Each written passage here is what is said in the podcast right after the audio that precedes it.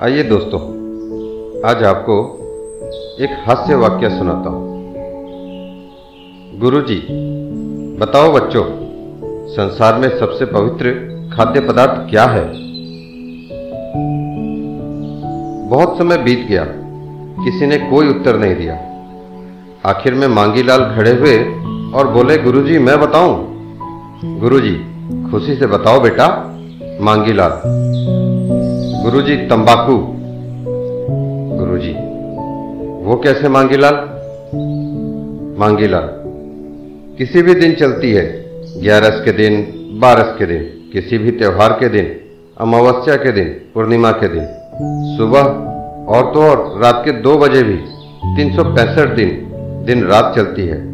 इतनी पवित्र कि किसी की भी चलती, कोई छुआछूत नहीं। अंतिम संस्कार के समय या किसी के जन्म के वक्त भी चलती है।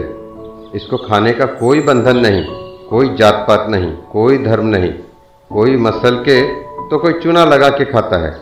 इतनी पवित्र वनस्पति है ये, और तो और। मलमूत्र त्याग के वक्त भी अछूत नहीं होती। पैसे से ज़्यादा महत्वपूर्ण बिना भूले बिसरे जेब में रखते हैं। और कुछ भूल सकते हैं, मगर तंबाकू नहीं भूलते।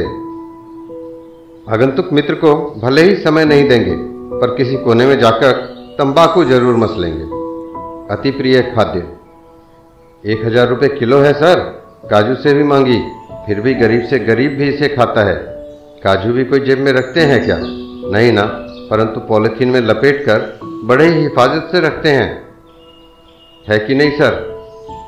इस जवाब के बाद 26 जनवरी को स्कूल में मांगी लाल का स्वागत सत्कार किया जाएगा।